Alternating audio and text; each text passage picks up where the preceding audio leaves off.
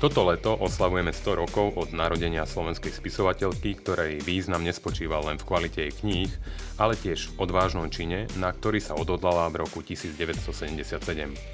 V období normalizácie, kedy komunistický režim desiatkam autorov nedovolil publikovať a ich mená sa preškrtávali v školských učebniciach, rozhodla sa o tom prehovoriť na zjazde Zväzu slovenských spisovateľov. Reč je o Hane Ponickej, aj príbeh si pripomíname aj preto, že ešte aj dnes nie je ďaleko od nás, musia ľudia zbierať odvahu, aby veci pomenovali pravým menom, vojnu vojnou a musia, žiaľ, podobne ako Ponická, očakávať, že ich režim za ich odvahu potrestá. Moje meno je Pavel Sibila a toto je podcast Knižná reví.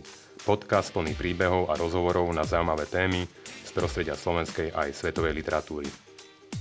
Hosťom tejto epizódy podcastu Knižná reví je literárny vedec Pavel Matejovič – ktorý sa s Hanou Ponickou ešte v 80 rokoch niekoľkokrát osobne stretol. Prajem vám inšpiratívne počúvanie.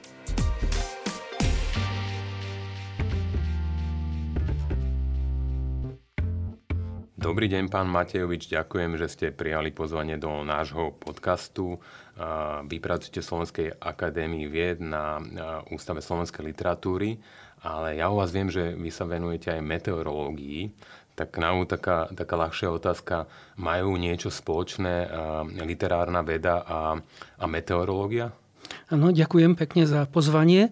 E, tak meteorológii, áno, venujem sa, dokonca som aj profesionálne sa venoval, lebo som 17 rokov pracoval v Slovenskom hydrometeorologickom ústave ako na pozícii meteorológ a klimatológ špecialista. Aj vydal som e, odbornú monografiu o histórii zim. No už podľa toho názvu tej monografii, teda že história, tak tým, že ja sa zaoberám históriou literatúry, tak rovnako sa dá zaoberať aj históriou počasia alebo históriou klímy. Napríklad na klímu sa dá e, nazerať e, rôznym spôsobom a, a jedným je aj prostredníctvom literárnych diel alebo nejakých umeleckých artefaktov, pretože aj v klimatológii napríklad sa používajú rôzne metódy, ktoré sú veľmi príbuzné tým metódam, ktoré sa používajú v literárnej, e, v literárnej histórii alebo literárnej vede. Napríklad, ak sa rekonštruuje, klíma minulosti, lebo v minulosti sa napríklad nevykonávali nejaké meteorologické pozorovania, ako dnes prostredníctvom prístrojov, ale sa zaznamenávali rôznymi dokumentmi alebo obrazovými materiálmi a tak ďalej. A na základe rekonštrukcie týchto historických dokumentov sa dá vlastne rekonštruovať aj história klímy. Čiže toto je jedna určitá taká súvislosť. Druhá súvislosť je samotná literatúra a zdá nenájdeme text literárny, kde by nejakým spôsobom nebolo počasie, nejaká atmosféra a tak ďalej. Čiže aj cez prostredníctvom týchto javov rôznych e, možno pozerať na e, literárne, literárny text, literárne dielo, čiže tých, tých nejakých spoločných tém, motívov a tak ďalej by sme našli veľmi veľa. Mm-hmm, ďakujem pekne. Tak ja, ak by som mal na vás nadviazať, tak dnes budeme hovoriť na takom dlhom období, keď bolo sivé a sichravé počasie, alebo sivý, sichravý režim, normalizačný režim, a keď na chvíľu pomedzi e, oblaky zasvietilo slnko, a to slnko malo podobu e, slov a myšlienok Hany Ponickej, lebo o nej, o nej dnes budeme hovoriť. Ako sa dnes vlastne pozerá literárna veda, dejin literatúry na Hanu Ponickú? To bola Hana Ponická. No tá Hana Ponická, prečo ju treba situovať do nejakého obdobia alebo do nejakého dobového kontextu. Tá ona je vlastne autorkou, tak všeobecne by sme mohli povedať, že je autorkou druhej polovice 20. storočia a bola taká všestranná, bola prekladateľkou, myslím, že prekladala až zo štyroch jazykov, potom bola prozaičkou, napísala nejaké prózy, poviedky pre dospelých. E, vyšli to ako také zbierky prísť, odísť bos, bosými nohami. Potom sa venovala aj e, detskej literatúry, na literatúre. Tam je najmä známa jej, jej, jej teda, prozy o pre deti o, o Štoplíkovi, ktoré vychádzali v 60. rokoch a, a viacerí teda tí, ktorí vyrastali, ktorí boli deťmi v tom období, tú, túto detskú, teda prozu učenú pre deti čítala. Je to príbeh nejakej takej svojraznej postavičky. Ďalej o nej ešte by som povedal, že na jej tvorbu mala vplyv E, Božena Slančiková Timbrava pre mňu bola e, veľkou inšpiráciou, čiže Hanu Ponickú by sme mohli zaradiť aj do, k tým autorkám 60 rokoch, ktoré debutovali, ako boli napríklad Jaroslava Blašková alebo Marina Čeretková Gálová, ktoré prišli s takými no, novými témami. V tom čase to boli tým, že bolo po tom prekonávaní socialistického realizmu, tak oni prišli takými s témami ženskými témami, vzťahovými témami, ktoré sa týkali nejakej každodennosti, nejakého emocionálneho citového prežívania. Čiže toto by sme mohli nájsť aj v, v tvorbe Hany Ponickej. E, Hanna Panická tiež patrila k autorkám literatúry faktu. Tu treba, teda pripomenú, že sa zaoberala e, Milanom Rasislavom Štefánikom a Andrejom Sladkovičom. To boli veľk, pre ňu veľk, veľké témy celoživotné. A nakoniec bola aj scenáristka, napísala scenár k filmu Zlatá réva. Uh-huh, uh-huh, ďakujem krásne. Uh, vy ste spomenuli 60. roky. Uh, my dnes sa budeme rozprávať najmä o tom, o 70. rokoch a 70. roky spoločenská atmosféra, ale aj situácia na tej literárnej scéne bola ovplyvnená samozrejme inváziou vojsk Varšavskej zmluvy v, v roku 1968. Uh, po ktorej ten, ten režim, ktorý sa na chvíľu tak reformne nadýchol a boli tam nejaké demokratizačné procesy, tak opäť sa to začalo uzatvárať, opäť sa začali tvoriť e, zoznamy. E, ako vyzerala v 70. rokoch e, slovenská literárna scéna? Že tam treba spomenúť hlavne ten začiatok 70 rokov, lebo tam nastali tie podstatné zmeny. Lebo bezprostredne ešte po auguste, po augustových udalostiach v roku 1968, ale aj v 69. ešte to tak nevyzeralo, že prituhne a že e, nikto nevedel, že aké v skutočnosti má, má Brežnev a e, tí, čo vlastne tú inváziu, inváziu uskutočnili, ako aké majú plány, ako to, ako to všetko nakoniec dopadne. E, tam prišlo k zmene vo vedení, to vieme, ako odvolali Dubčeka, Aleksandra Dubčeka z funkcie e, e, predsedu strany a do funkcie generálneho tajomníka bol, bol v apríli ho vystriedal teda v tej funkcii Gustav Husák. Tiež nevedeli, nevedelo sa presne, že čo bude akú líniu presadzovať, či boli také dve predstavy, nejakú takú kvázi umiernenejšiu alebo konzervatívnejšiu líniu. E, opäť všetko toto bolo samozrejme aranžované alebo nejakým spôsobom riadené z Moskvy vždy, keď sa Husák z Moskvy vrátil, tak e, niečo sa udialo, zase sa to, ten režim e, prituhol. Čiže to postupne takými postup, postupnými pomalými krokmi sa ukrajovalo z tej slobody, ktorú vlastne v tých 60. rokoch tu prežívali e, ľudia, alebo, ktorá sa dnes zvykne označovať e, Pražská jar alebo obrodný proces, tak ten v priebehu tých dvoch rokov sa udiali tie, e, tie zásadné zmeny.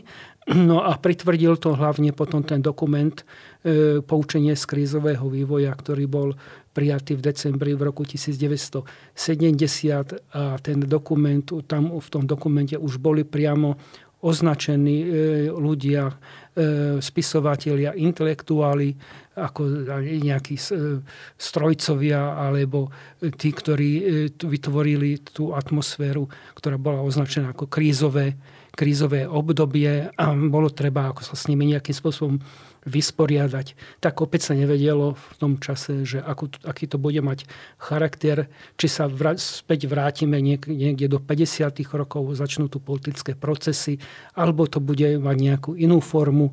No nakoniec to malo e, niečo medzi tým, teda nemalo to už ten, tú podobu tých 60. rokov, kde boli vyslovene ľudia v tých inscenovaných procesoch odsudzovaní na trest smrti ale malo to skôr takú podobu existenčných nejakých postihov, že títo ľudia, ktorí pôsobili predtým v literatúre, mali zakázané publikovať ich mena boli vyškrtané z učebníc a samozrejme, ako som spomínal, aj tie existenčné postihy, ktoré, ktoré postihli nielen ich, ale častokrát aj ich celú rodinu. Čiže vlastne aj rodina, deti sa stávali rukoje, rukojemníkmi toho normalizačného režimu. Hmm. Hanna Ponická myslím, že v tom čase ešte nebola nepriateľkou štátu alebo režimom nebola považovaná za nepriateľku štátu, ale už žila v tom čase v Lukavici pri Banskej Bystrici, dá sa povedať tak akoby v ústraní. Bol to z jej strany taký, taký odchod a nejaká, nejaký zaujatie postoja voči tomu, čo sa dialo v 70. rokoch, alebo, alebo bol za tým iný dôvod, že, že žila mimo hlavného mesta, kde žila teda v 60. rokoch. Áno, tam tie podstatné udalosti, ešte by som spomenul ten druhý zjazd e, e, slovenských spisovateľov v roku 1971, kde bolo vylúčených 40 e, slovenských spisovateľov zo zväzu.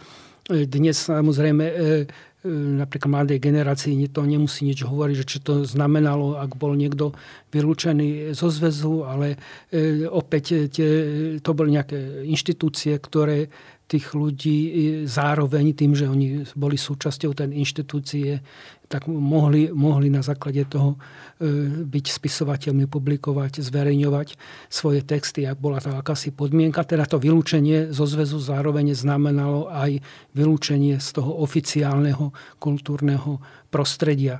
No Hanna Ponická e, nebola, sa neocitla medzi týmito autormi, ktorí boli vylúčení, ale boli zase tam tiež boli tak rôzne tie otienky toho, že boli autori, ktorí boli akoby na okraji, ktorí sa úplne celkom nestotožňovali s tým, čo sa dialo.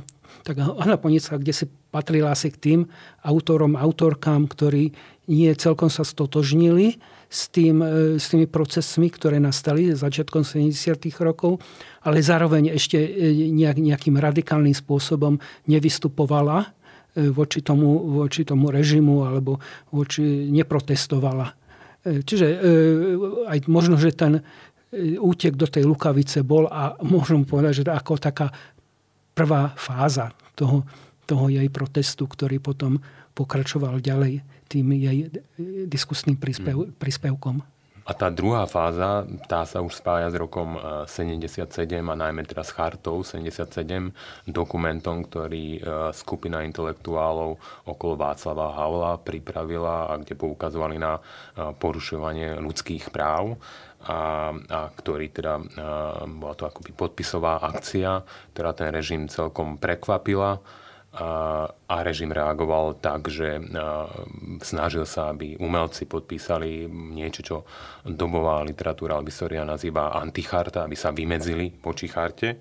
A to, čo sa dialo v tom roku 1977, Hanna Polnická opísala v knihe Lukavické zápisky. A my si teraz vypočujeme ukážku v podaní poetky Dany Podradskej, ktorá zachytáva situáciu, kedy Lukavický knihovník a vedúci stranickej organizácie v, v dedine, vyčíta Ponickej, že ešte nepodpísala antichartu. Zase stuhol. Zmlkli sme obaja. A už drnčal telefón v susednej zasadačke. Dal mi veľký kľúč od nej. O chvíľu som už hovorila s úradníkom literárneho oddelenia Zväzu slovenských spisovateľov. On kedyže už pošlem svoj podpis pod rezolúciu. Ja. Nech mi oni pošlú chartu 77, aby som ju poznala. On. Vraj ju na zväze nemajú. Ja. A tak ju skade spisovatelia poznajú. Vraj nepoznajú. Chartu žiaden slovenský spisovateľ ani vo zväze, ani inde nemá. Nečítal. Tak nečítali a podpisujú proti nej? Opáčila som. Po chvíli ticha on. Podpisujú. Tak, podpisujú a chartu nepoznajú, zanovite som opakovala.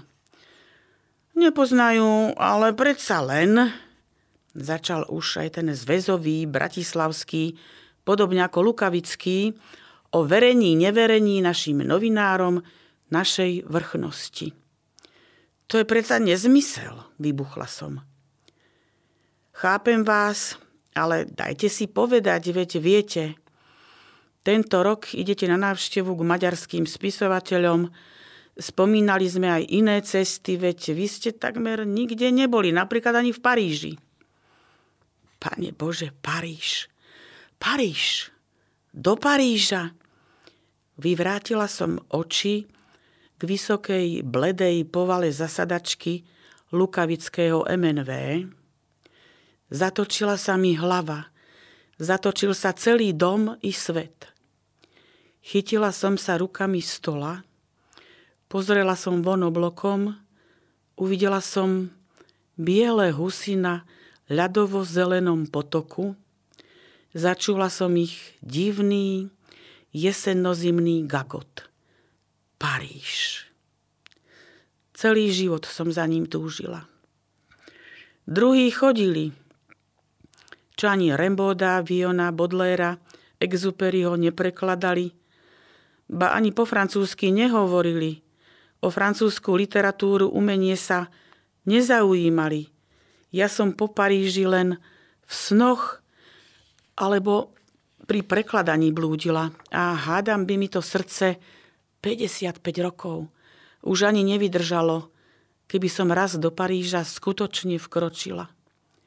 Pocítila som slzu, chladnú na horúcej pokoške.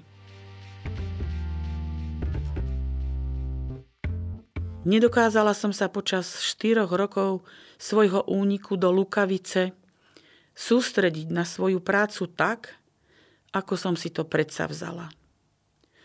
Ďalej som sledovala, čo sa deje alebo nedieje v našej súčasnej literatúre. Čítala som nové knihy, beletriu i odbornú literatúru. Chýbali mi v jednom i druhom autory, ktorí nesmeli publikovať. V literárnej kritike ma zarážal návrat k dogmám a servilnosť voči vrchnosti – v odbornej literatúre o umeleckom majstrovstve som darmo hľadala ukážky z tvorby jedinečného majstra novodobého, krásneho slovenského slova Dominika Tatarku.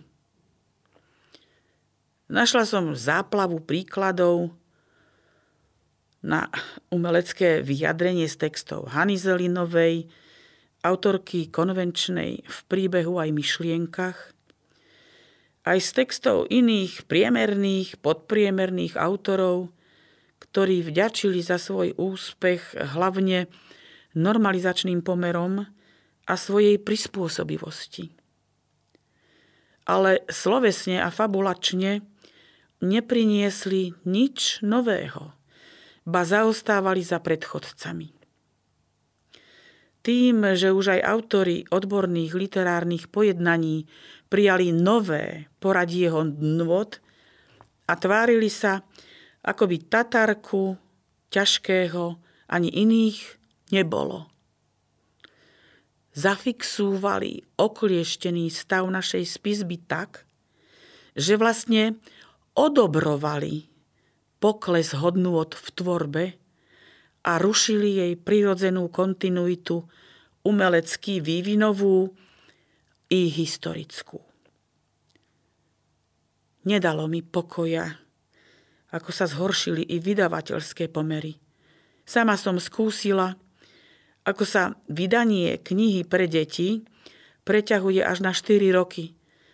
Zatiaľ čo bezcenné propagandistické brožúry, ako bola Mina Žíkova o tom, čo skúsil ako československý špión v rozhlase Slobodná Európa v Mníchove, mohla výsť po uverejnení v tlači už o pol roka knižne. Toto aj mnohé iné javy spôsobovali, že som často pre zápisky o javoch doby v súčasnej literatúre a vydavateľskej činnosti zanedbávala svoju prácu. Sledujúc súčasné domácej svetovej udalosti, Rozhodovala som sa už v roku 1976, keď mal byť náš tretí zjazd, že predsa len ešte raz na zjazd pôjdem, ale tam poviem, čo všetko som vypozorovala a čo ma mrzí a čo by bolo na čase prevetrať. napraviť. Zjazd sa vtedy nekonal, odložili ho. No ani po roku neboli pomery v literatúre iné než pred rokom, ba zdali sa mi po všetkom, čo kampaň proti podpisovateľom charty priniesla, ešte horšie. Navyše zamedzenie vydávania kníh vyhodených autorov trvalo zase o ďalší rok dlhšie. Znovu som i nechcela, i chcela ísť na zjazd. Dôvody tie isté. No už som vedela, že keď nepôjdem, pokoj mať nebudem. Všetko, čo som v čerstvo uplynulé dni, týždne prežívala, neodolateľne ma nutkalo ísť na zjazd.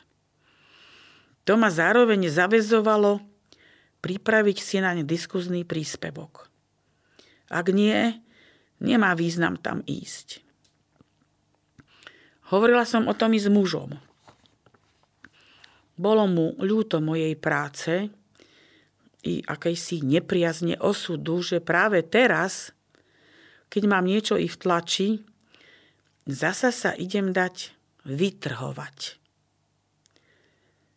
Keby som pritom nemala ešte jej rodinné povinnosti, Cera i zať ešte stále študovali a mali dve malé deti.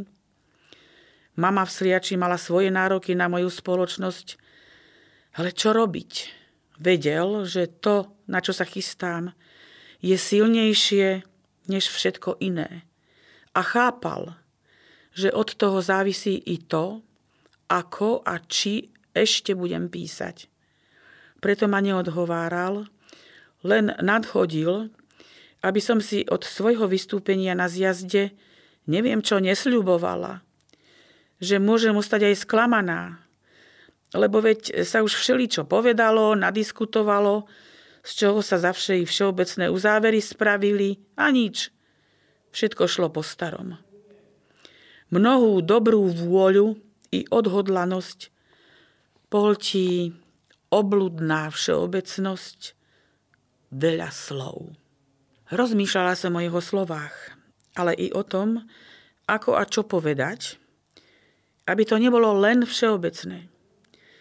Spomínala som si na diskuzné príspevky českých a slovenských spisovateľov z dávnych zjazdov, najmä na tri z druhého celočeskoslovenského zjazdu 1956 v Prahe na Hrubínov, Seifertov a Tatarkov – prečo a ktorý bol ako účinný. A rozmýšľala som o svojich možnostiach povedať to hlavné konkrétne a pôsobivo. Žila som v tom dni a noci, pri varení, riadení i na prechádzke a vo sne. Až tu raz večer, práve keď sme s mužom počúvali vysielanie z rozhlasu a ja som pritom, ako mám vo zvyku, šila a navliekala niť bez prevliekačky do ihly s dosť úzkým uškom a keď sa mi to podarilo, náhle mi ako blesk preletela hlavou myšlienka. Ale mená, konkrétne, vymenovať. To nebude všeobecné. Krstné i priezvisko každého, kto bol vyhodený zo zväzu slovenských spisovateľov. To nie, to bude riadne konkrétne, lenže aj riadne riskantné, povedal muž, polovážne, polousmevne. Hadam ani neveril, že by som to naozaj chcela spraviť. Ale ja už som bola spokojná. Už som v duchu radila meno k menu. Bude to dlhý rad mien. Vlastne ani neviem presne koľko a kto všetko. Keby som tak mala nejaký zoznam vylúčených autorov – na nič také som si nevedela spomenúť. Uvedomovala som si aj svoju časovú tieseň. Do zjazdu mi ostávali ledva dva týždne a dovtedy som mala dokončiť ešte aj úpravu rukopisu, netrpezlivo vyčkávaného v redakcii, osobne ho zaniesť do Martina a iba potom začať uvažovať o príprave textu diskuzného príspevku. Vypočuli sme si myšlienkové pochody samotnej Ponickej, ktoré ju priviedli k napísaniu diskusného príspevku, ktorý chcela prečítať na zjazde Zväzu slovenských spisovateľov, ktorý sa mal konať v marci 1977. Čo v tom príspevku bolo a prečo organizátori zjazdu nechceli, aby Ponická svoj príspevok prečítala? No ešte by som doplnil k tej charte 77, že vlastne tá vznikla na základe teda podpísania eh, Helsinskej konferencie, kde sa aj Československo zaviazalo, že bude dodržiavať ľudské práva. Čiže Charta 77 vlastne bola reakciou na tento dokument. Charta sama o sebe nebolo, nebola nejakým politickým dokumentom, kde by E, tí signatári vystúpili pro, proti režimu alebo by žiadali odstúpenie nejakých politikov, ako čo je bežne štandardné. Oni jednoducho upozorňovali na to, že aj v Československu by mali byť dodržiavané ľudské práva, keďže sa k tomu e, ten režim zaviazal. No tá, tá reakcia toho režimu bola hysterická, e, čiže oni to pochopili ako útok na e, fungovanie toho totalitného systému. E, cítili to ako nejaké ohrozenie. E, v zhodu okolností, teda v tom istom roku sa konal aj ten tretí zjazd Zväzu slovenských spisovateľov. To je ako náhoda, náhoda, že teda v tom istom roku sa tie dve udalosti stretli. No, Hanna Panická v Lukavických zápiskoch to opisuje, že ako vnú vnútorne teda zápasila s e, tým, že než sa odhodlala k napísaniu toho diskusného príspevku, nebolo to jednoduché a možno to vlastne aj pochopiť, pretože si musela byť vedomá toho, že ak e, takýto text predniesie, aké to bude mať pre ňu dôsledky. Je to podrobne ten proces teda koncipovania toho, ako než e, to napísala, čo všetko sa dialo, je podrobne opísaný tých lukovických zápiskoch. No, tam rovnako ako e, to, že ten príspevok nakoniec e, nemohla predniesť, pretože z nejakých dôvodov e, z časových údajne jej to nebolo umožnené, ale nevzdala sa, trvala na tom, že aby ten jej príspevok bol zaradený do zoznamu tých referátov do záverečnej správy a toto bolo to podstatné, s čím oni sa nevedeli e, zmieriť. Nakoniec ona ešte predtým, samozrejme, než ten e, príspevok predniesla, tak ho dala čítať svojim spisovateľským kolegom, čiže on koloval v tom prostredí, e, oni mali možnosť sa s ním zoznámiť a tie, tie dôsledky, ktoré potom nasledovali, sú, sú tiež rovnako podrobne opísané v tých jej v tých memoároch. Ak, ak si dobre pamätám ščítania lukavických zápiskov, tak ona myslím, že v tom príspevku aj vymenovala nejakých 25 spisovateľov a spisovateľov, ktorí nemohli tvoriť, nemohli publikovať v tom čase.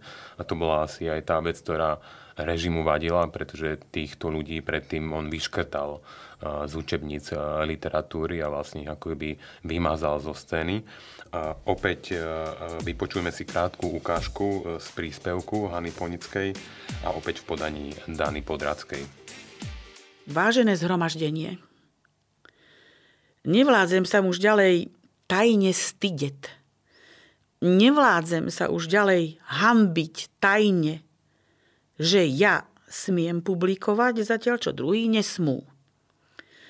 Mám síce pre seba ospravedlnenie, že som patrila k tým, čo dlho verili, dúfali, že konflikty a krivdy sa napravia a vyriešia, veď s úmyslom pomáhať v ťažkej celospoločenskej situácii, najmä mladým ľuďom, pracovala som od jesene roku 1968 až do konca roku 1971 v redakcii mládežnických novín. Potom som ako si prestala dúfať. Ale bolo mi treba vytvoriť si pracovné prostredie, spraviť niečo. Pracovala som s vypetím fyzicky i duševne. Nachádzala som svoje miesto v novom prostredí, kde sa veci nazývajú pravým menom. A po dlhých uvažovaniach a každodenných rozhovoroch s ľuďmi, odchádzajúcimi z našej i okolitých obcí autobusmi do tovární, na železnicu aj do rozličných podnikov do práce, alebo ostávajúcimi pracovať na príslušných dvoroch a poliach JRD, teda po nabraní nových skúseností a poznaní a samozrejme aj popri sledovaní našich domácich i svetových dejov z tlačej rozhlasových staníc našich i svetových, rozhodla som sa úprimne hovoriť o tom, čo nás bolí a mrzí. Trpíme morálne. A naše morálne utrpenie je z morálnych útrap druhých, z neustálých rozporov medzi slovom a činom, zbujnenia, polopravd a lží, zo stále sa stupňujúcej dvojtvárnosti a nepochopiteľných zákrokoch škodlivých našej spoločnosti. Náš štúrovský básnik pred 130 rokmi povedal U nás sa ľúbi. Druhý zase U nás sa spieva. A náš básnik, ľud, lebo on je podnes náš najväčší básnik, neprekonaný v sršaní iskier energie z jeho poézie, aj v časoch najhlbšieho útlaku, tento náš básnik, ľud, jeho konkrétny človek dnes hovorí, u nás sa klame. A ako sme teda hovorili, vy ste to teda hovorili, že organizátori toho zjazdu neumožnili Ponickej prečítať príspevok, no na svetlo sveta sa aj tak dostal, dokonca bol zverejnený vo francúzskom denníku Le Monde. Čo sa dialo potom? No, to zverejnenie v, v tom časopise Le Monde bol veľkou udalosťou, pretože e, vo francúzštine sa to takto dostalo do sveta a ten e, režim normalizačný to veľmi ťažko niesol. E, toto bolo a zdá z toho, z tých jej prehreškov tým najväčším. Čo paradoxne ona nemala na, to vplyv, pretože e, nejakým spôsobom, nejakými mechanizmami sa to dostalo do zahraničia tým, že ten svoj text vlastne dala čítať, kolovať, tak to sa týmto dá ľahko vysvetliť. Čo nasledovalo, však sa, potom nasledovali e, represie, čo aj v v prípade podobne, ako to bolo v prípade Charty 77, čiže najskôr sa ju snažili prehovoriť funkcionári Zväzu slovenských spisovateľov, viedli s ňou rozhovor, ktorý podrobne opisuje opäť v tých svojich memoároch, kde skúšali rôzne metódy, od, od nejakých takých prísľubov, e, sa ju snažili nejakým spôsobom akoby kúpiť, až po to po nejaké vyhrážanie, že teda sa budú mstiť nielen je, ale aj celá jej rodina, tie dôsledky jej konania, pocity a tak ďalej. E, ona tam proste sa obhajovala a odmietala odmietala a nakoniec je tam jeden z nich povedal ju tak, že, že je punkva. No a čo zná? punkva je vlastne ponorná, ponorná riečka, že je tvrdohlava palica ako nejaká punkva. No, tak to v podstate e, bolo e, ocenením, že tvrdala na tom svojom postoji. No a potom samozrejme nasledovali ďalšie represie, k tým e, patrilo vylúčenie zo zväzu slovenských spisovateľov, čo znamenalo existenčný postih, najmä čo sa týka nejakého príjmu. Potom si musela vybavovať dôchodok. Tam zase jej robili problémy, že nechceli jej uznať nejaké honoráre a tak ďalej. Čiže e, všade hľadali nejak, niečo, ako jej znepríjemňovať život. No a nakoniec tá vlastne skončila aj bola vypočúvaná štátnou bezpečnosťou, kde im práve vadilo, že e, sa to ocitlo v Le Monde, tak e, od nej chceli, aby vymenovala mena spisovateľov, s ktorými sa stretla na zjazde, ktorý, ktorým dala čítať ten svoj príspevok, čo, čo opäť ona samozrejme odmietla e, povedať tie, tie, tie mená a opäť sa jej začali vyhrážať. Tam opisuje v tej miestnosti, kde sa konal ten výsluh, z akých podmienok, že tam fajčili a že ju proste tam držali, sa tam dusila z toho cigaretového dymu, potom museli vyniesť von. Čiže bolo to tak veľmi pre, pre ňu veľmi nepríjemné a také ponižujúce. Mhm. Ešte keď ste opisovali eh, ten nátlak štátnej bezpečnosti a režimu, aby odvolal ten príspevok alebo aby eh, povedala, ktorým spisovateľom to dala čítať, tak ja si spomínam, že ona tam píše, že sa jej vyhrážali tiež spôsobom, že vlastne teraz týmto, ako sa správa, nedopraje, že vzniknú ďalšie rozprávky o Štoplíkovi a či si to naozaj uvedomuje, že čo tým deťom spôsobí, keď nebudú mať ďalšie rozprávky o Štoplíkovi, čo bolo teda naozaj zaujímavý spôsob citového vydierania, kde teda vopred hovorí, že nebude môcť uh, tvoriť. Uh, vy ste sa eh, aj s Hanou Ponickou v 80. rokoch eh, stretli osobne, teda v tom čase ešte pred Nežnou revolúciou, keď eh, nemohla tvoriť. Ako si spomínate na tieto stretnutia s ňou? No bolo to v čase, áno, asi rok, dva pred novembrom 89, keď som začal spolupracovať s Bratislavským literárnym disentom, teda konkrétne s vydavateľmi samizdatu Olegom Pastierom. Tiež som sa stretával e, s Milanom Šimečkom Ivanom Hofmanom a oni teda ma nasmerovali ku pani Ponickej. E, mal som možnosť teda sa s ňou stretnúť a rozprávať. Aj som zažil takú zaujímavú príhodu. V tom čase už bývala v Petržalke.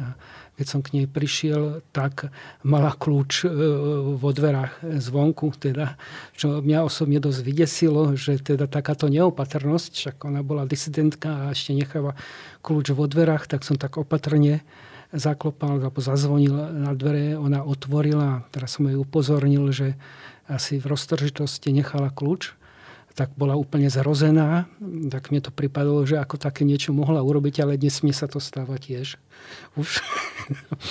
tak e, áno, e, čiže to, bolo to také milé a potom ma pozvala ďalej e, k sebe, teda uvarila čaj a začali sme sa rozprávať a pustila vodu do výlevky v kuchyni a čo čudoval teda, pretože mala pocit, že je vypočúvaná, že to všetko teda sa nahráva, že štátna bezpečnosť e, ju, ju odpočúva, čo teda bolo možné, e, dosť pravdepodobné, že naozaj bola odpočúvaná.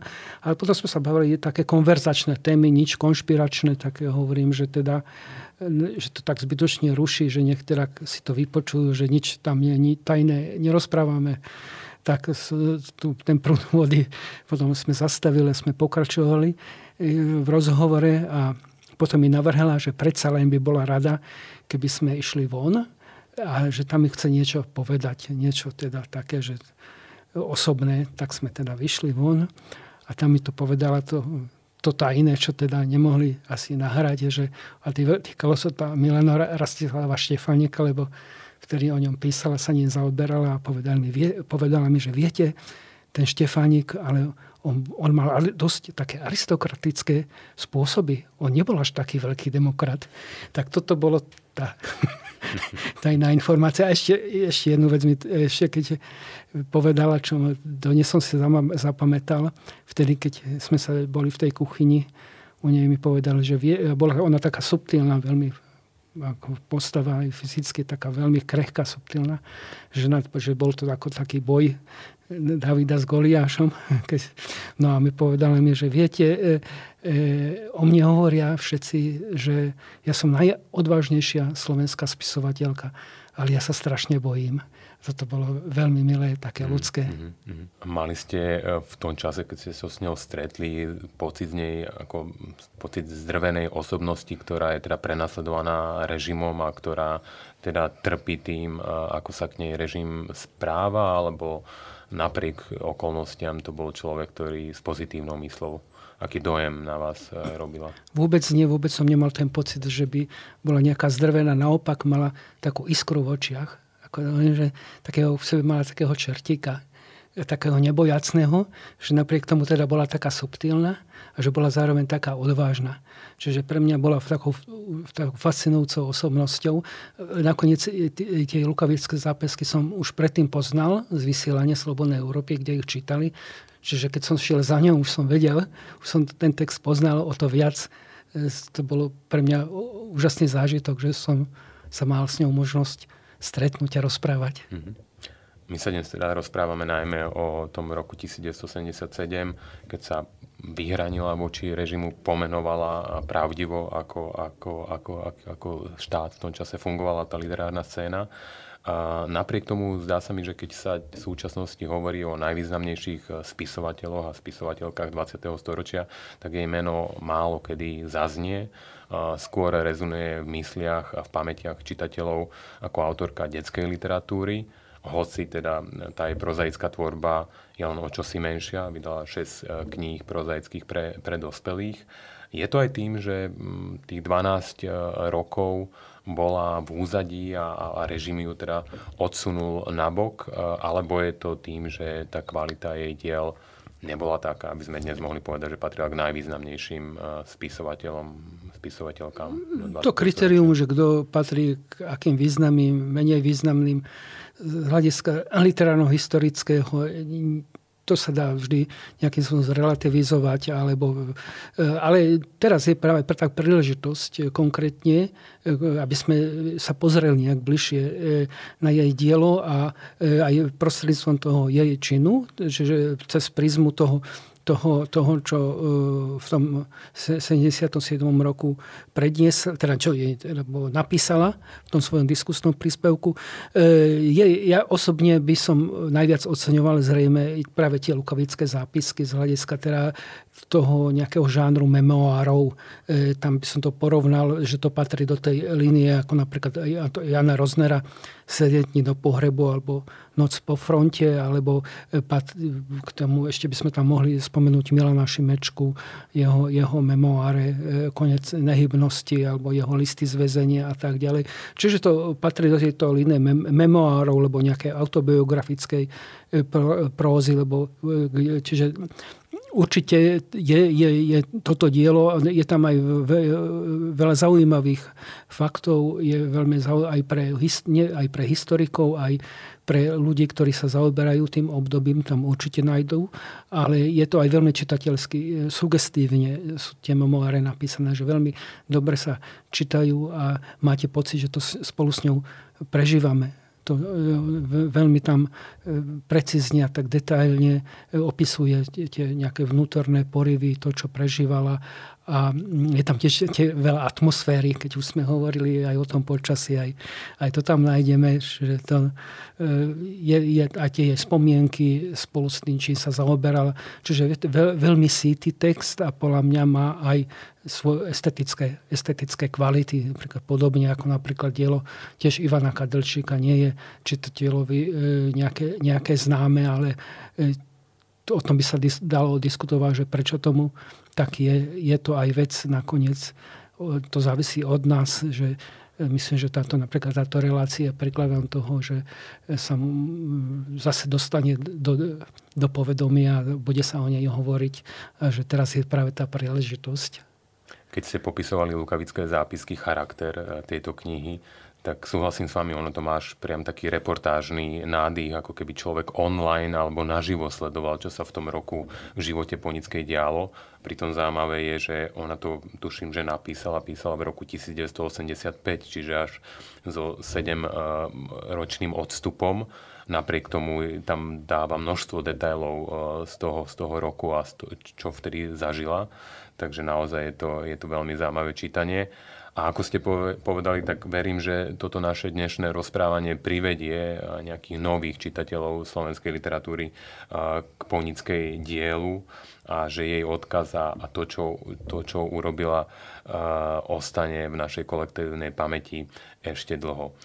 Pán Matejovič, ďakujem vám veľmi pekne za rozhovor. Ja ďakujem za pozvanie. Dovidenia. Dovidenia.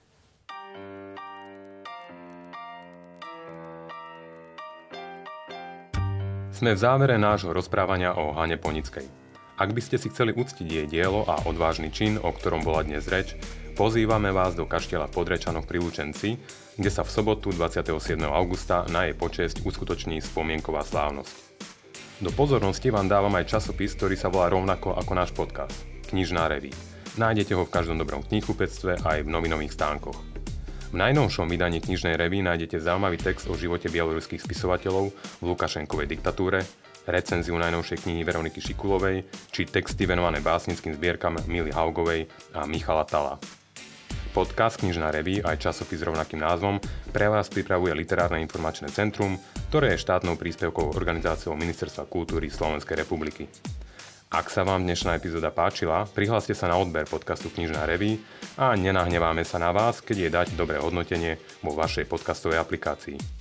Vďační vám budeme aj za akékoľvek komentáre, otázky či postrehy k téme dnešnej epizódy. Napíšte nám ich do komentárov na Facebooku alebo na môj e-mail pavel.sibila zavináč licentrum.sk Na tvorbe tohto podcastu sa okrem mňa a nášho hostia Pavla Matejoviča podialili tiež Dana Padracká, Eva Ilievsky a Lucia Kvasňovská. Partnerom podcastu je Národné osvetové centrum, ktorému ďakujeme za poskytnutie nahrávacieho štúdia. A to už je naozaj všetko. Prajem vám veľa silných zážitkov pri čítaní slovenskej literatúry a teším sa na vás na budúce.